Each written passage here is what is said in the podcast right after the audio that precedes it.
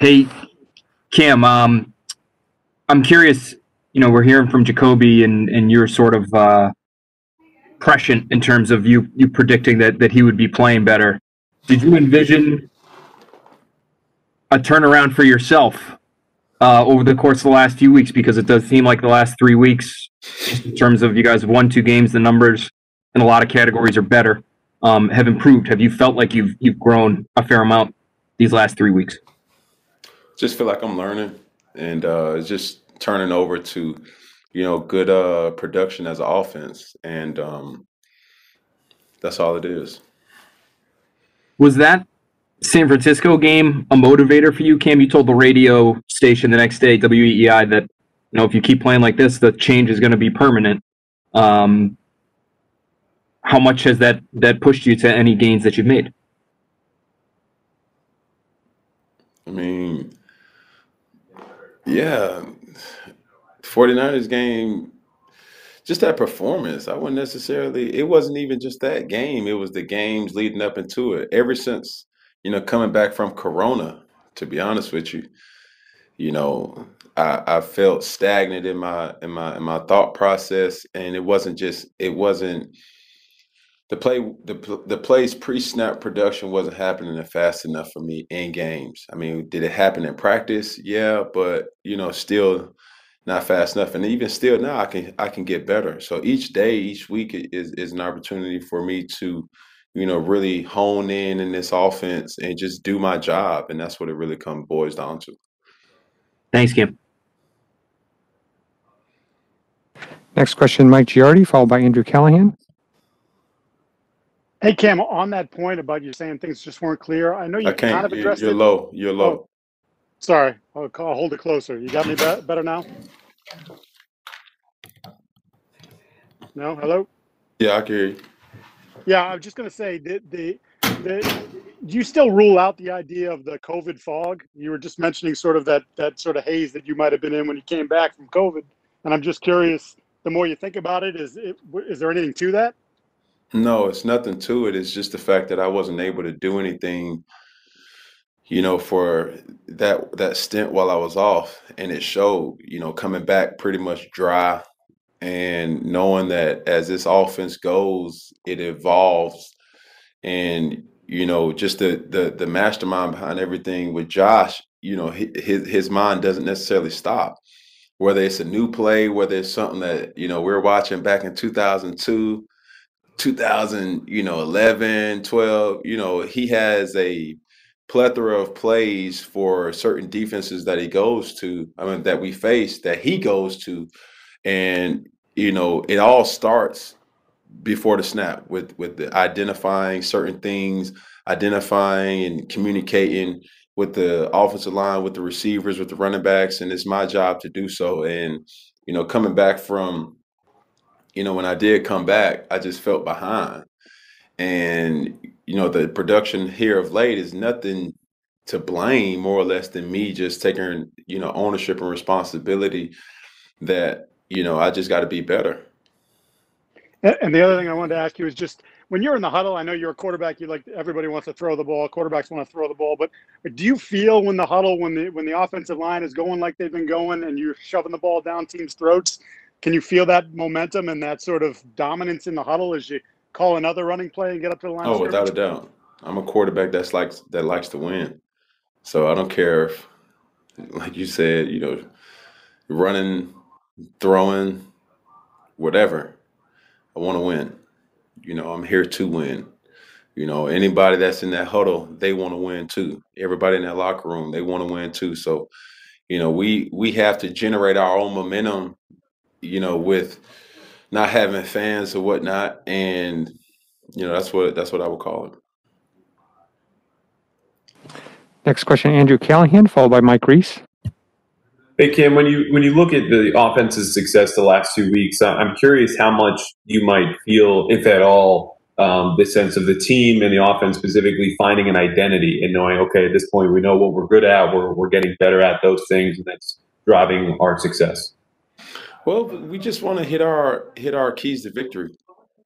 And that's what it really comes down to. And each week it changes. But for us, you know, for one week it may be, you know, beat man to man coverage. You know, another week it may be we want to be the most physical and dominant team going into the fourth. Another another week it may be, you know, let's be great at situational football. Gotta have it situations. You know what I'm saying? So of course I won't tell you what this week is, but at the same time, we just have to make sure that we hit those marks and and, and do just as coach prophesy, so to speak. And you know, we have to we have to thrive in those situations. when you're first starting to hit some of those, maybe earlier in the season, I know you talked about this after the game on Sunday.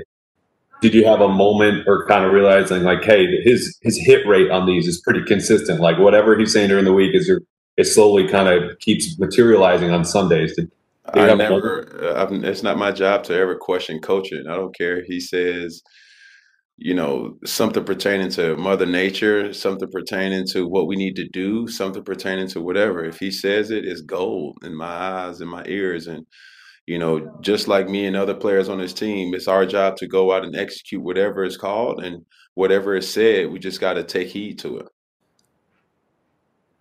Thanks. Next question, Mike Reiss, followed by Megan O'Brien. Hey Cam, uh, in the spirit of weekly routine, I just want you to pretend you just sat down and I'm going to ask you this question. How are you today?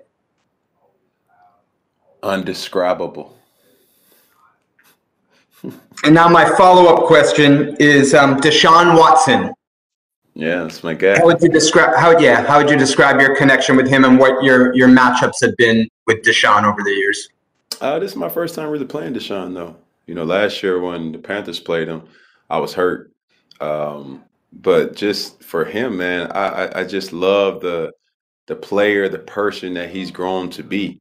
He's growing to be, not you know, his his, his stock is still ascending. And just just like Jakobi, you know, Deshaun was on our, was on the foundation team, and you know, we knew then you know, he was a star. You know, the, the how easy the ball came off his hands, how he, you know, the, the ball, he had so much arm talent at such a young age. Um, and I, I do believe he still holds all the the throwing records in Georgia, the state of Georgia. If it wasn't for, I believe it's Trevor Lawrence now. Um, but they went to the same high school, so there you have it. But at the end of the day, is a person that I, you know, I just sit back, man, and and admire from afar, knowing that you know, I know where he came from. You know, I know, you know, his circle, you know, pretty close. And, you know, he's just a person that's that's has a bright future in front of him and you know, I look forward to to Sunday's matchup. Uh, next question, uh, Megan O'Brien, followed by Matt Vautour. You kind of hit on it right there. I was going to ask you about Deshaun and the seven on seven camp. And really, I think, you know, with your seven on seven camp, you should be a recruiter or something because just about everybody was at that seven on seven camp. But um, I guess just to follow, did you have a nickname for Deshaun back then too? Since since that's been one of the things. Nah, nah, the nicknames and uh, you know, the nicknames kind of started when you know, I wouldn't necessarily remember people's names. So I would just like where I'm from, everybody got a nickname. You know what I'm saying? So that's how it is. You know, you got Lil Head, you got Dino, you got you know Spanky. You get, I mean, it's it. You never know where it come from. You, it's more rare to know a person's real name from where I'm from rather than to just what they go by. So when somebody pronounces a person's whole name, like Jaquez Martin, like who who is that? You know what I'm saying? Oh, that's Day Day. Oh, Day Day. Yeah, he down hall. You know what I'm saying? So that's where it stemmed from. And as I grew around, you know, as I'm, you know, lived a lot of life and going different places, I would just hand out nicknames because that's what it necessarily was to me. Your camp, I mentioned all the people who went through the seven on seven. I mean, you have two and three in your own locker room. You're going up against one. How does that make you feel? Just that you've been a part of watching all these guys develop and evolve in their playing careers. Man, listen. One thing about me, I don't take no credit for, you know, I let I let I let a lot of people kind of, you know, try to control, you know, my narrative, but yet deep down inside, you know, I know people who really know me knows where my passion is. You know, you can say whatever you want about me, but for you not to have known me, that's irrelevant. And my job as a humanitarian, my job as a human is to give back, you know, to the world as much as I can and use my platform in a positive way. So that's what we've done with my foundation in Atlanta and Charlotte and do plan on doing it in Boston. You know, when when when this COVID is lifted is is to find you know the needs of the community and use the game of football to enhance it as much as possible if it's an opportunity to do so. Uh, Matt Vautour, followed by Mark Daniels. Cam, when you have all of those guys that do look up to you and that do think of you as a mentor or as a role model, is there pressure? Do you put pressure on yourself to hold yourself to a certain standard in terms of the way you carry yourself, especially when things are tough on and off the field, knowing those that those guys are watching, that those that that people, not and, and maybe even your own children, that that uh, that you're you're kind of modeling something that beyond just yourself. What you mean, tough off the field? Well, I'm saying like if you have a if you have a bad game, the way that you carry yourself and the way you present yourself, or or if you're when you're going through an injury or something like that, when when you're when you're dealing with something that's not a happy moment and so forth, knowing that those guys are watching you and that they that they might have to deal with something similar themselves, do you you you think about how you're presenting for for for people that look up to you at this at the same time? Oh, without a doubt you know, I mean, I know there's a lot of people who live vicariously through me, and those some of those people I have met, those are some people that I know. Those are some people that I may not even meet. You know what I'm saying? And it's also, you know, I don't have to look far for for people who I know hold a lot of responsibility on what I do, how I act, my energy, you know, and that's in my kids and my children. So, you know, on a daily basis, you know, they don't necessarily know now. I mean, the older ones do, but you know, they still act cool about it.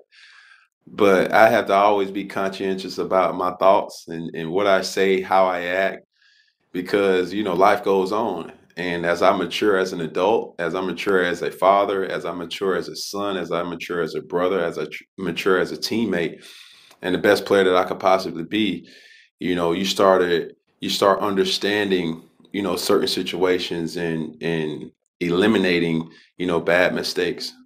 Was there a time that you realized that that you that it started to hit you how much other people were watching what you what you did in in in a in a sort of role model way? Oh yeah. It didn't take me long to be in the nfl until i found that out.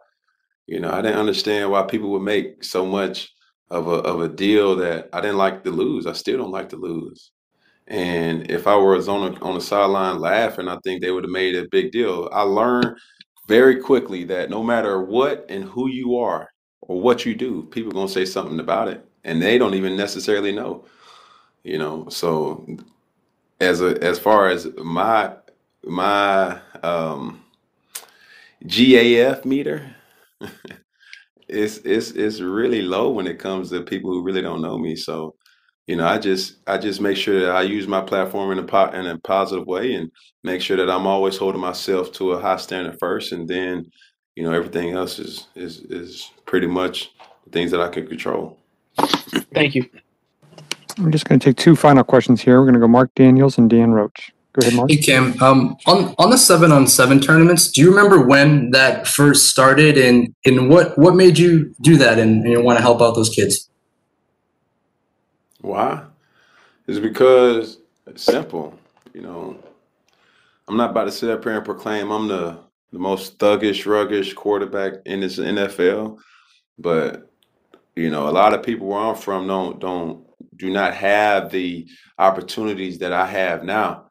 So for me to, like I said, use my platform, for me to use my, you know, the my reach, so to speak, from the people who are you know, spend advertisement money on me and, and, and things like that, I would want to always give back to the community because they are Jakobi Meyers, they are Justin Fields, there are, you know, Deshaun Watsons, you know, there are George Pickens, Bo Nixes, you know, the list goes on, Jadon Haselwood's, You know, all those are five star, you know, future NFL stars and are NFL stars now. So, you know, they all just need an opportunity. And when I, I could just remember growing up, nobody really did that for me. eh, You know, back in Atlanta, you know, I always had people I wanted to look up to, and I did look up to the Michael Vicks, the Adam Pac-Man Jones. You know what I'm saying? But at the same time, if I wasn't, I didn't have the opportunity to go to those camps when they had them, or you know, it just wasn't in in my area where I stayed.